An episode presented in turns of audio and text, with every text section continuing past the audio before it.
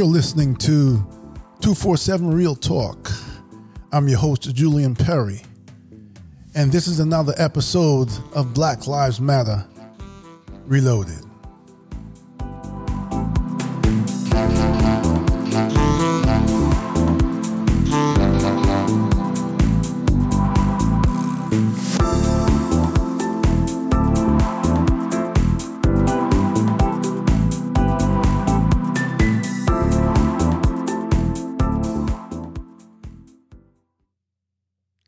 So here we are again. A place that I would not have imagined that we would be. On my last episode of Black Lives Matter Reloaded, I gave my audience some of uh, my personal experiences of encountering racism in America. But I was pretty confident with the movement of the entire country and world behind the George Floyd killing and the resulting calls for reform and justice and the sensitivity that was across our nation now that everyone in every way reacting or interacting in something that dealt with Black Lives Matter would be sensitive to the time that we're in would give extra thought to their actions. And in this case, especially police officers. Now, I want to make it very clear to my audience that I have quite a few, I would see a lot of friends who are or were police officers. And I can't say enough good things about those guys. How great pe- the great people that they are, the the kindness that they have, the way I see them see them treat others on and off the job. But in any part of society, in any group of people, you've got those who are there with a certain amount of uh, effort and compassion and understanding of the job they do. And then you have others who do things for their own reasons the point I'm leading up to here is Rayshard Brooks. On June 12th, I believe it was, Rayshard Brooks was shot and killed in Atlanta. This is a, as the news says so far, and I want to make it clear that I'm going on what we know so far. He was at a Wendy's drive through in the line leading up to the drive through and he fell asleep. Apparently, you know, obviously, if you fall asleep in that position, people have to drive around you. You create chaos in the line for the drive through window. So, someone, whomever it is, call the police. An officer arrives and determines that he is likely under the influence. And that officer calls for what they, they called a DUI officer. Now, at some point between testing him and determining that he was in fact under the influence and an attempt to arrest him, a scuffle broke out. But let's stop right there. We have established that he was under the influence, which means that for a trained police officer, you already understand that his actions are likely not the actions he would normally take if he was not under the influence. Possibly. So we move ahead. There's an attempt to handcuff him. Uh, he struggles. The cop pulls his taser. This is what, as the story goes, fires the taser. Not sure if he hit him or not, but maybe under the influence, the effect was not what it should be. Rayshard Brooks grabs the gun from the, the taser, I'm sorry, from the cop, runs off at some point to the distance, turns with the taser. Now, he grabbed the taser from the cop, so the cop knows that what's in his hand is a taser. he looks back, maybe turns to, to a certain angle back, which we don't know why. Maybe he was looking to see how much distance he had created between himself and the officer. And then he tries to keep going. You know, basically, we can probably say, hey, the guy was drunk, he got caught, and this is an attempt to not get arrested. Not saying was the right thing to do. Bottom line is, wouldn't encourage anyone in that situation if you're under the influence and you get arrested, follow the law, do as you instructed to do by the police officer. But he didn't. He's under the influence. So being under the influence, you know, you can't really say, you know, what his thoughts were at the time. But then we get to the point where I woke up this morning and on this morning, by this morning, I mean we are here at June 15th, Monday morning and I hear the autopsy's in, and he died from two gunshot wounds to the back. And I have a problem primarily because when I think about it, you have situations where, and I, you know, I was thinking about people who have found themselves in a tough situation because, for instance, let's say someone broke into their home, there was a home invasion, and they happen to be a legal firearm owner with legal firearm. And in the heat of finding someone in your home in the middle of the night or whenever it is, someone that's not supposed to be there, they chase after the person. Person did or didn't have a gun. I'm just thinking about scenarios I've heard in the past and they kept chasing the person and they fired and they shot the person in the back and that is what they were arrested for and later convicted now i say that to say two things one in the adrenaline of the moment of waking up in your home or, or just finding someone in your home that is is not supposed to be there and maybe you have kids maybe you know you have a family and your instinct, your human instinct is to protect them. So you grab your you know your weapon and in the heat of it, you fire on the fleeing subject. And obviously that's wrong. The key to that is though, I was speaking of a civilian, someone who is not trained to tactically subdue someone, someone who's not trained, already trained on the law what's you know necessarily right or wrong. And in this case, at this point now, there are two police officers on the scene, and I have to believe that there was or there were several options for a better outcome here. I listen to many people who go on about what is this thing about Black Lives Matter? All lives matter. And the fact of the matter is, all lives do matter. But Black lives are the ones that are being affected.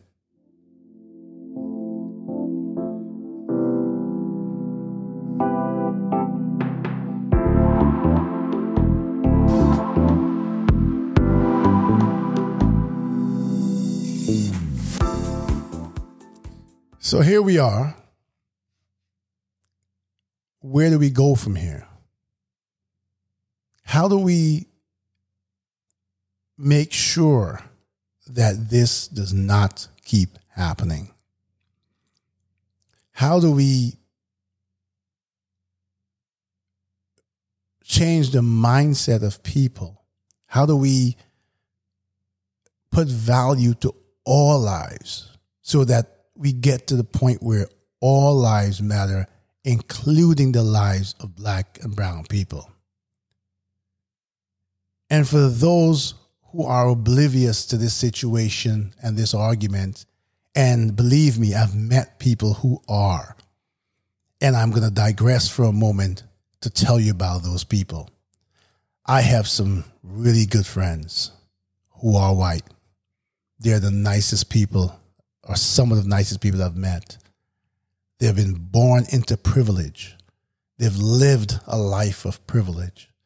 They have lived in a bubble, a bubble that has been sheltered from the reality of the rest of the world, either because they they can't wrap their minds around things they hear in the news or they are so conditioned by their own environment that they don't believe anything outside of that exists that means that they interact with people of the same affluence who have been to the same places and gone to the same schools and have the same friends and so what we're speaking of is foreign to them then there's the other group of people who know this is going on. But like I said in my first episode, prejudice has been passed down from generation to generation. But one thing that I've noticed is that in the current movements of the George Floyd reaction, the thousands of people who have been protesting are made up of people of every race, including white people. We call that Generation Z. So, Generation Z and their ideology is our goal. Our goal, where black, white, brown, doesn't matter, all interact, all form relationships of every manner, all live together, and the skin color is no longer a measuring stick. And the, the bottom line is to get to that point, I'm not exactly sure what the solution is, what the, what the methodology is. The people that we still have around, and again, I referenced my first episode about the gentleman who was on Channel 4 News uh, a couple of weeks ago screaming, you know, F and N to someone across on the Black Lives Matter uh, protests in this day and age, nothing is going to change that person's thinking. No amount of reform is going to change that level of racism. All that happens, and this is my personal belief, is that when you put enough pressure on people when the result of them showing their racism is something that affects their livelihood or you know, their way of life, they hide it. They lock it away in a closet and they and they and they discuss it in their private rooms. So we feel unaffected and we feel that change has come but nothing has changed. We look back on the history, and I'm talking about recent history in the last decade or two of the amount of people that have gone through horrendous situations, black and brown people who have lost their lives.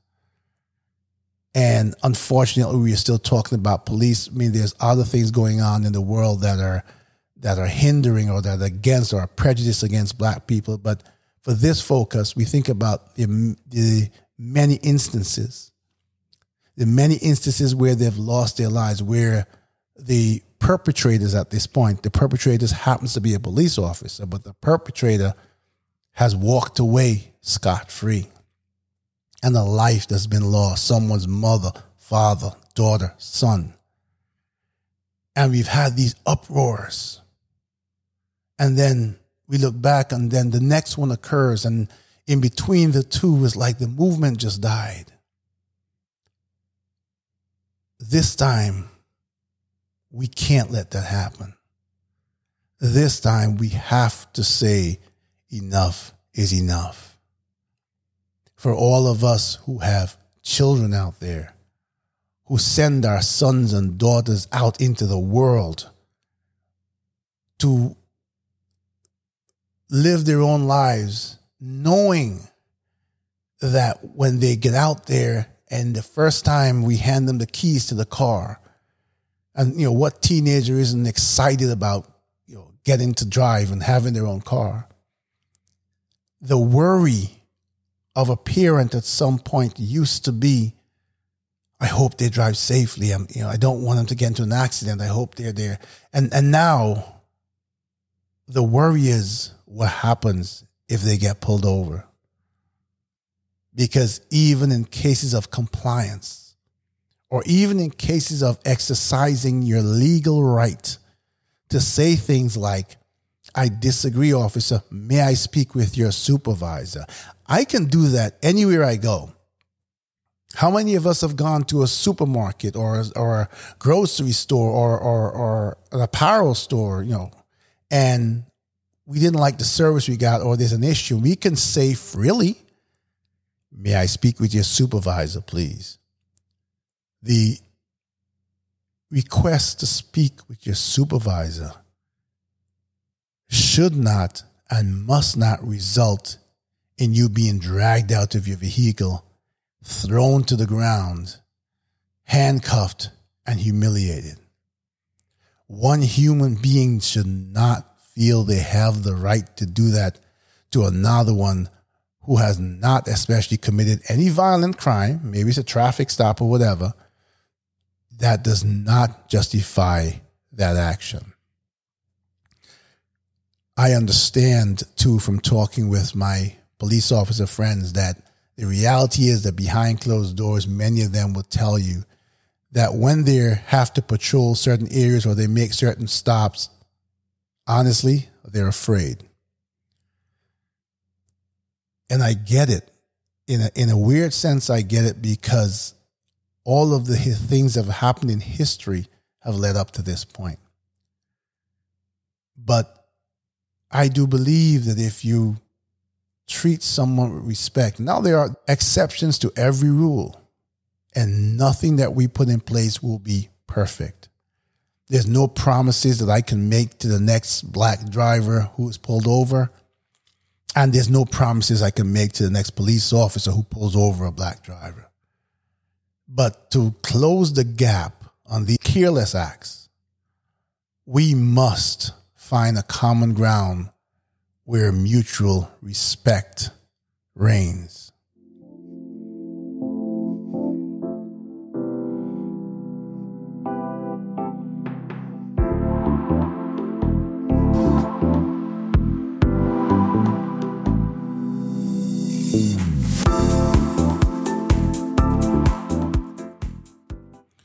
So, as I wrap this up on this episode of Black Lives Matter Reloaded,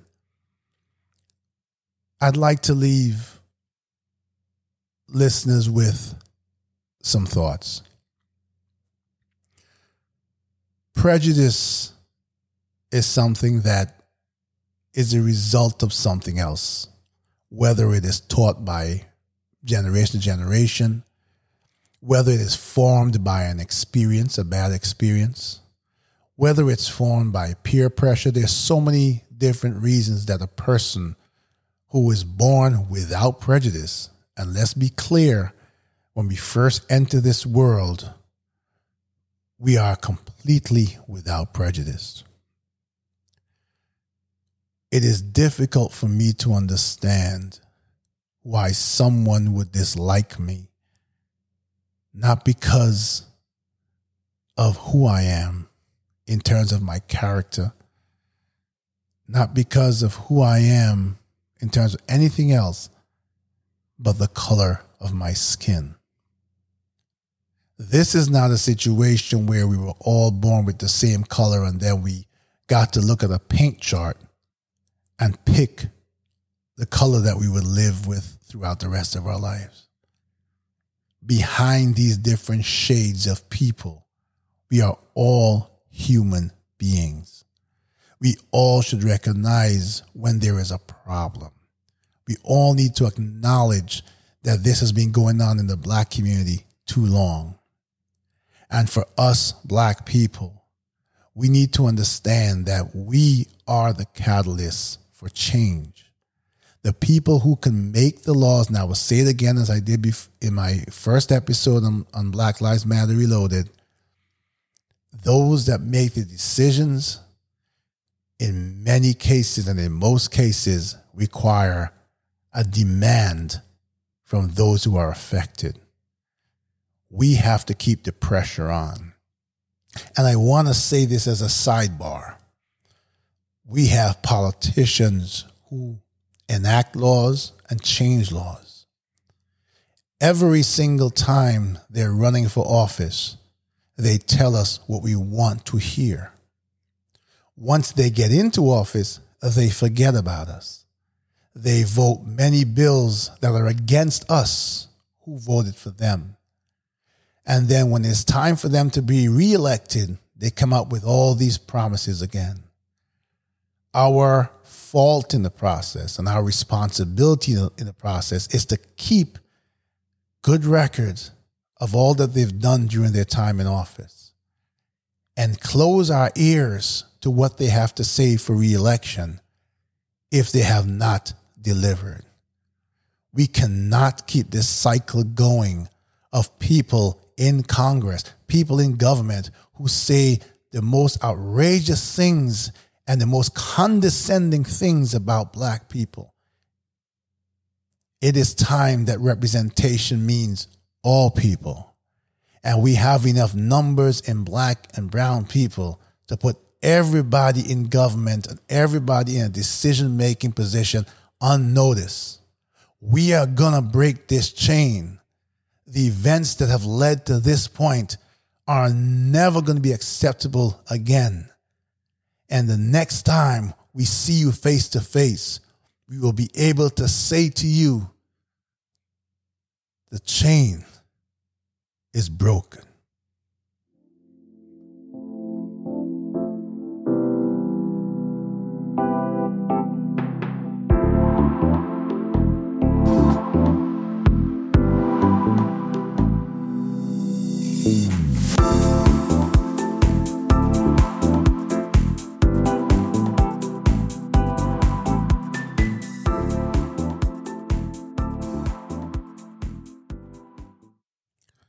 So, right after I recorded this podcast, but before it aired, I happened to see a news conference and a video related to the Rayshard Brooks killing.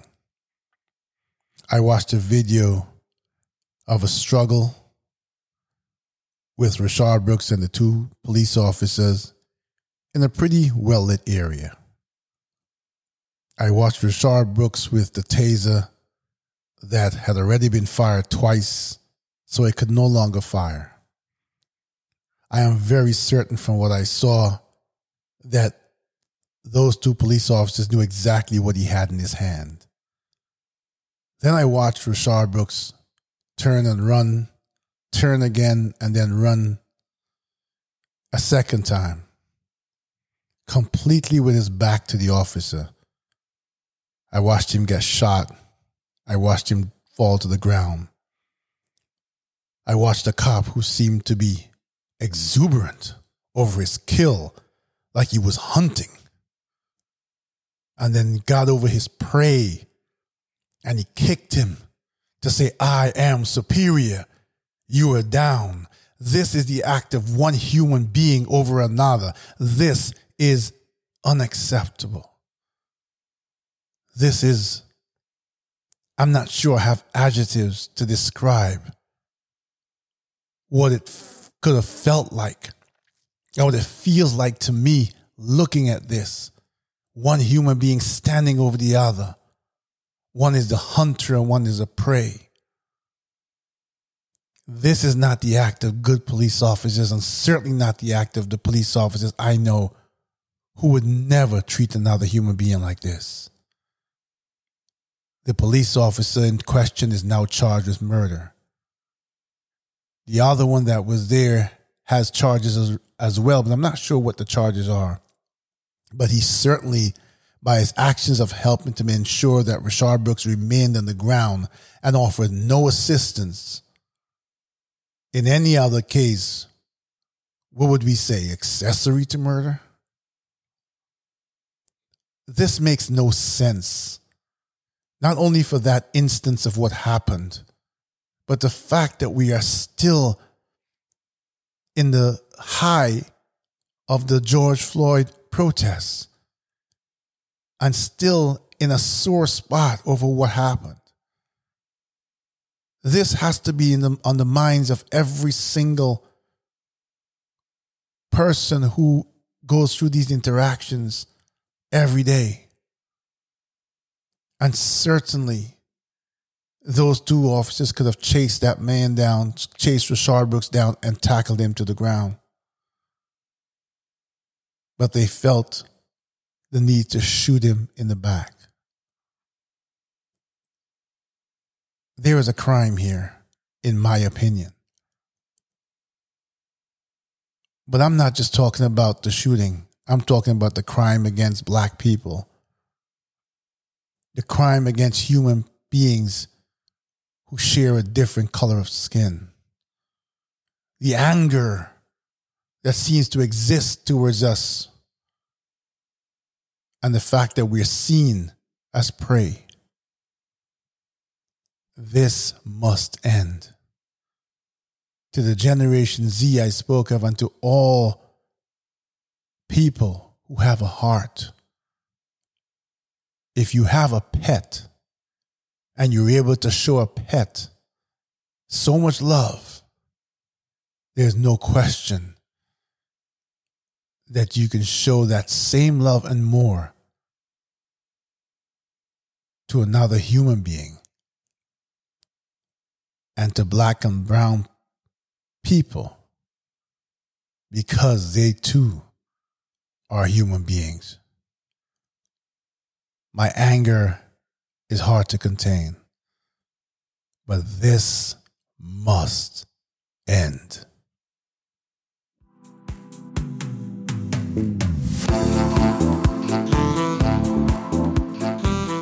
I want to thank all of my listeners for your continued support. You can listen to new episodes every Friday on Apple Podcasts, Spotify, or wherever you enjoy listening to your podcasts. You can also head over to the website at www.247realtalk.net. Until the next time, be good to yourselves and each other.